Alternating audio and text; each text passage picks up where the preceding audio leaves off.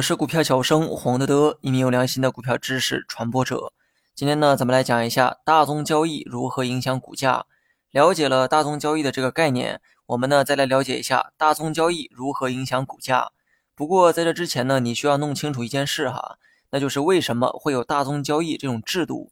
上期呢说过，大宗交易主要是为了满足大额交易量的需求，而且交易呢会在一级市场里进行。这意味着交易后带来的结果不会影响二级市场的股价。咱们呢举个例子哈，我们平时买卖股票都是在二级市场里进行，而股价的波动也是受到供需关系影响。某一只股票买的数量突然变多，它的股价呢就会飙升。相反，如果有人开始大量抛售该股票，股价呢自然会暴跌。股价的大涨大跌啊，都需要满足一个条件，那就是短时间内买卖方的数量足够大。但是呢，我们都知道哈。股市的风险主要来源于价格的波动，价格波动越剧烈，对于投资者来说风险也就越大。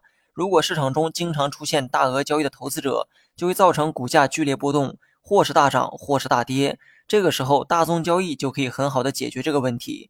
针对有大额交易需求的投资者，可以手牵着手一起到一级市场进行交易。这样一来呢，他们的交易不会影响二级市场的股价。这样呢，既满足了交易的需求，也避免了股价大幅波动的风险。另外呢，假如说某机构决定大量建仓某只股票，由于这个买入的金额庞大，导致呢买一点股价就涨，等全部买进去的时候，股价可能已经飞上天，这就大大增加了机构的持仓成本，而且这期间股价的上涨也会引来其他的跟风者，导致该股呢变成了众人炒作的目标，价格呢大幅脱离了公司的价值。此时呢，该机构如果选择大宗交易的话，就能避免此类事情的发生。以上观点啊，说明大宗交易可以很好的避免二级市场的股价波动。但是呢，不得不说，市场啊它是敏感的，敏感到任何细微的动作都会被投资者视为买卖的依据。大宗交易虽然不会直接影响股价，但是呢会间接影响。大宗交易呢分为折价交易和溢价交易。举个例子，某只股票收盘时的这个价格呢是十元每股，当天呢发生了一笔大宗交易，成交价格是每股九点五元，那么这个叫做折价交易。假如说最后是以十点五元成交，那就是溢价交易。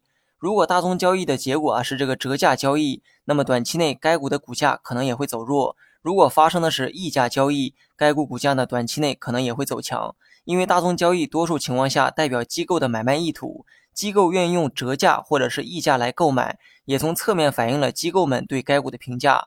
另外呢，大宗交易对股价的影响啊往往是短暂的，从经验来看，也就影响一两天的走势。